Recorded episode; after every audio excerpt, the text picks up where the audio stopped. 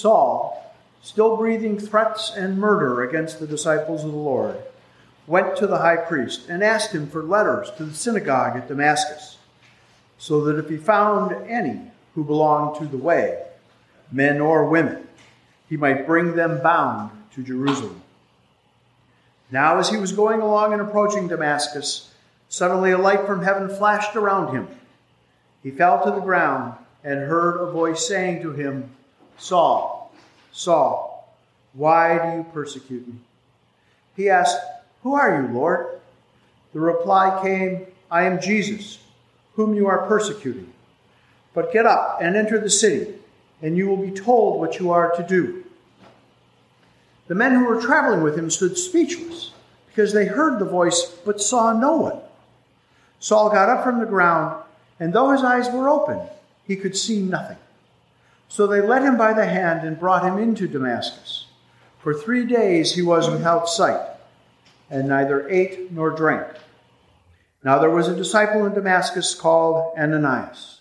The Lord said to him in a vision, Ananias. He answered, Here I am, Lord. The Lord said to him, Get up and go to the street called Straight, and at the house of Judas look for a man of Tarsus named Saul. At this moment he is praying, and he has seen in a vision a man named Ananias come and lay his hands on him so that he might regain his sight. But Ananias answered, Lord, I have heard from many about this man, how much evil he has done to your saints in Jerusalem. And here he has authority from the chief priests to bind all who invoke his name. But the Lord said to him, Go, for he is an instrument whom I have chosen to bring my name before Gentiles and kings and before the people of Israel. I myself will show him how much he must suffer for the sake of my name. So Ananias went and entered the house. He laid his hands on Saul and said, Brother Saul, the Lord Jesus, who appeared to you on your way here, has sent me so that you may regain your sight and be filled with the Holy Spirit. And immediately something like scales fell from his eyes, and his sight was restored. Then he got up and was baptized, and after taking some food, he regained his strength. For several days he was with the disciples in Damascus, and immediately he began to proclaim Jesus in the synagogue, saying, He is the Son of God. The word of the Lord. Thanks be to God. Let us say together Psalm 30 as found in your insert. I will exalt you, O Lord, because you have lifted me up, and have not let enemies triumph over me. O Lord, my God, I cried out to you, and you restored me to health. You brought me up, O Lord, from the dead. You restored my life as I was going down to the grave. Sing to the Lord, you servants of his. Give thanks for the remembrance of his holiness. For his wrath endures but the twinkling of an eye, his favor for a lifetime. Weeping may spend the night, but joy comes in the morning. While I felt secure, I said, I shall never be disturbed. You, Lord, with your favor, made me as strong as the mountains. Then you hid your face, and I was filled with fear. I cried to you, O Lord. I pleaded with the Lord, saying, What profit is there in my blood if I go down to the pit? Will the dust praise you or declare your faithfulness? Hear, O Lord, and have mercy upon me. O Lord, be my helper. You have turned my wailing into dancing. You have put off my sackcloth and clothed me with joy. Therefore my heart sings to you without ceasing. O Lord my God, I will give you thanks forever. Our second reading is from the book of Revelation. I, John, looked, and I heard the voice of many angels surrounding the throne and living creatures and the elders. They numbered myriads of myriads and thousands of thousands, singing with full voice. Worthy is the Lamb that was slaughtered to receive power and wealth and wisdom and might and honor and glory and blessing. Then I heard every creature in heaven and on earth and under the earth and in the sea and all that is in them singing to the one seated on the throne and to the Lamb be blessing and honor and glory and might forever and ever. And the four living creatures said, Amen. And the elders fell down and worshiped. The word of the Lord. Thanks be to God. Holy Gospel of our Lord Jesus Christ, according to John. Glory to you, Lord Christ. Jesus showed himself again to the disciples by the Sea of Tiberias.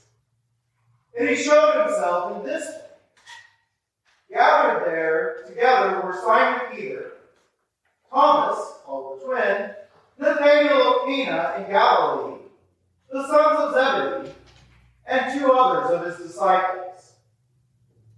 Simon Peter said to them, I am going fishing. Said to him, We'll go with you. They went out and got into the boat. But that night they caught nothing. Just after daybreak, Jesus stood on the beach, but the disciples did not know it was Jesus. Jesus said to them, Children, have you no fish? You have no fish, have you? They answered him, No. He said to them, Cast the net on the right side of the boat, and you will find some. So they cast it. And now they were not able to haul it in because there were so many fish. That disciple whom Jesus loved said to Peter, It is the Lord. And Simon Peter heard that it was the Lord, he put on some clothes, for he was naked, and jumped into the sea. Disciples came into the boat, dragging the, the net full of fish, for they were not far from the land, only about a few hundred yards off. When they had gone ashore, they saw a charcoal fire there, with fish in it and bread. Jesus said to them, Bring some of the fish that you have caught. So Simon Peter went aboard and hauled the net ashore full of large fish, 153 of them. And though there were so many, the net was not torn. Jesus said to them, Come and have breakfast.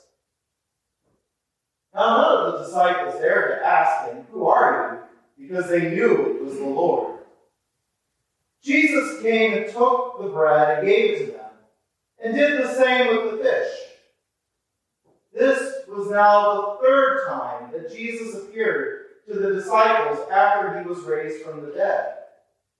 When they had finished breakfast, Jesus said to Simon Peter, Simon, son of John, do you love me more than these?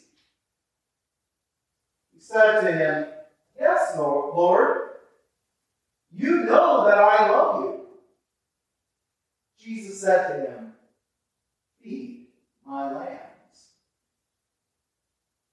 A second time he said to him, Simon, son of John, do you love me? He said to him, Yes, Lord, you know that I love you. Jesus said to him, Tend my sheep. He said to them a third time, Simon, son of John, do you love me? Peter felt hurt because he said to them the third time, Do you love me? And he said to him, Lord, you know everything. You know that I love you. Jesus said to him, Feed my sheep. Very truly I tell you, when you were younger, you used to fasten your own belt to go wherever you wished. But when you grow old, you will stretch out your hands, and someone else will fasten a belt around you and take you where you do not wish to go. He said this to indicate the kind of death by which he would glorify God. After this, he said to him, Follow me. The Gospel of the Lord. Praise to you, Lord Christ. In the name of God, Father, Son, and Holy Spirit. Please be seated. So this week I was at a conference for four days. Uh, it was a provincial conference of uh, a lot of Episcopalians from around the Great Lakes region. And during the Eucharist, we had listed as about the third Eucharistic hymn that Alleluia, Alleluia, you know, which we just sang as our opener. And uh, our one of our musicians was a, was a Methodist, and he said, "Well, if we don't have time, could we just not sing that one?" I said, "Look, you have a room full of Episcopalians. If we do not sing our national anthem, there will be a rebellion." well, having nothing to do with hymnody, but thinking about what it means to be a disciple. During the rise of Nazism, German theologian Dietrich Bonhoeffer wrote a book in 1937. The title of the book is The Cost of Discipleship. It is one of the most influential Christian works of the 20th century. In it, one of his most famous quotes is Cheap grace is the preaching of forgiveness without requiring repentance. Baptism without church discipline. Communion without confession. Cheap grace is grace without discipleship, grace without the cross, grace without Jesus Christ living and incarnate. Cheap grace is grace without discipleship. Now, discipleship is never an easy calling. We heard in our first reading the call of St. Paul, where he was persecuting Christianity, which in, this, in Acts is referred to as the way, and he was called to completely turn his life around. And in his blindness, he was able to see the truth. And then we had Ananias, who feared Paul because of what Paul had done. And yet, he was called to take this person who was hated into his home and teach him about the love of Jesus Christ. Discipleship is not an easy calling. It is a calling with much cost. And we heard our gospel reading today. This passage from John has so much packed into it. And I will tell you that one of the amazing things about reading the Gospel of John is that John never gives you a detail without it meaning something. We don't always know what those details mean, but we're pretty sure he means something to, by it. So this is the third post-resurrection narrative. And the interesting part about it is we have really no idea how long after the resurrection it was. It could have happened a day, weeks, or even perhaps years after the resurrection. The Bible simply does not say. What we do know is that life seems to need to go back to normal. The disciples need to earn a living. So there they are, and Peter says, I'm going to go fishing. I need to return back to my normal life. Now, between that and the fact they don't recognize Jesus suggests it may have very well been quite a while since they last saw him. Now, they are fishing all night and they've not caught anything. And Jesus from the shore tells them to cast the net on the right side of the boat. What's fascinating about this narrative is it's reflective of a passage that happens in the other three Gospels much earlier when all those disciples were called. but here the disciples are being called in a very different way. So they cast the net and they catch so many fish, 153 to be exact, that they can't even bring it in. And Peter recognizes Jesus, well, really, John does. You know, John always makes sure to tell you that he's the one who does it first. You got to love that. You know, just patting myself on the back a little bit. Uh, but Peter, when he realizes who it is, he jumps in the water and swims ashore. And there's Jesus sitting by a charcoal fire. Now, again, John never gives you a detail without it being significant. Do you all remember the last time in John we saw a charcoal fire? Think about especially with Peter. Just two weeks ago we heard this one. Hmm? In the garden. There you go. Deanna gets the sticker for today. In the garden, where Peter was confronted by the servants who said, Hey, aren't you one of them? Aren't you a Galilean? Aren't you following Jesus? And Jesus denies, I am not one of them. I do not know the man. The interesting thing is, how many times did Peter deny Jesus? Oh, come on, it was just three times, right? There you go. So it was just like two weeks ago. Yes, a series of three questions. And so today we get another series of three questions. Simon, son of John, do you love me? And in all three, Peter says, Yes, Lord, you know that I love you. These may seem like innocuous questions, but if you remember back to the garden, it was also a series of three questions. Don't you know this man? Aren't you one of them? Are you not one of his disciples? And as he responded with that denial, what it seems to be in the traditional uh, understanding of this passage that we heard today is that each one of those questions that Jesus asked Peter is an undoing of each one of those denials that he had done in the garden. This is a wonderful idea of repairing the broken relationship that was that happened at the garden. If we're being honest, repairing the broken relationship is at the heart of what Christianity is about. If you read the catechism, in every single order of ministry, from bishops, priests, deacons, and laity, all four of us, all four orders, the first thing it says that the ministry of each of us is to reconcile the church and the world, repairing relationships. And it, sin is at the core of that brokenness, that brokenness between us and God, that brokenness between each other. And that's why we talk about repentance and reconciliation in the same place.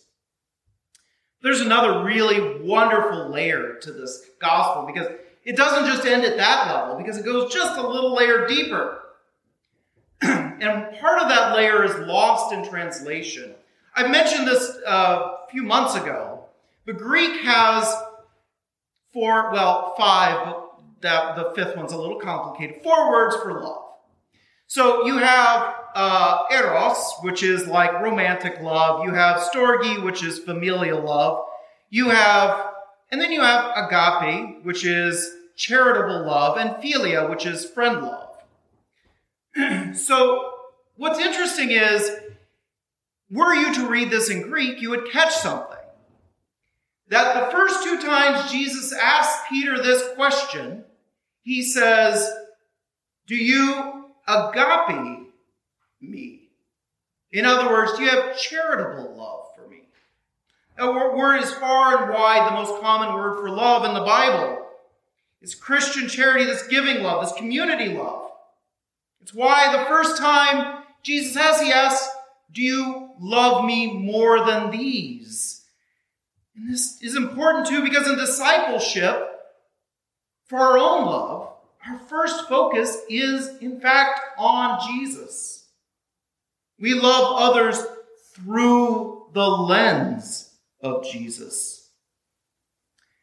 and it's an important point in discipleship because we often act according to what others might think, and maybe not what is Jesus' priority. And then, his, and then Jesus' response to Peter feed my lambs. care first for the vulnerable. Now, the second time Jesus asks, he still uses agape, but he says, Do you love me more than these? And then the answer is, Tend my sheep. In other words, guide the faithful who follow. The third question, though, the third question, Jesus changes that one word in the question. He no longer asks, Do you agape? Do you love me? He changes it to philia. And there's a distinction here. The word philia is related, is related to the word for friend in Greek. Uh, it's you know like Philadelphia, the city of brotherly love. Um, but here's why it's important that he uses the word for friend love. John 15, 3. No one has greater love than this, to lay down one's life for one's friends. So, see what Jesus is now asking Peter? He's not just asking, Do you feel it? But are you willing to go through some stuff for me? We have to remember that Jesus laid down his life for those he loved, and he's calling Peter to a deeper discipleship, one that is sacrificial, one that, like Jesus, feeds the sheep even when they nail him to the cross. And the hard part about this passage and the challenge for us today is that we are called to discipleship. And in that, we remember that discipleship is hard. It has costs. It is not cheap. Discipleship has perspective first on the ones who are not always closest to us, but on those who are vulnerable. Discipleship can be dangerous, can be unpopular, can even be painful. And sometimes, like the disciples, we may not even hear from God for a very long time. And then out of nowhere, God shows us, shows up and asks hard things of us. Ananias, can you take in this guy who was just persecuting you? God can ask these hard things of us. And as we do every month, we as a church are continuing to discern where God is calling us as disciples of Jesus Christ, as a faith community. We continue to follow Jesus and do his will and we are called to be disciples in our personal lives as well, where we serve Christ and one another and the world outside.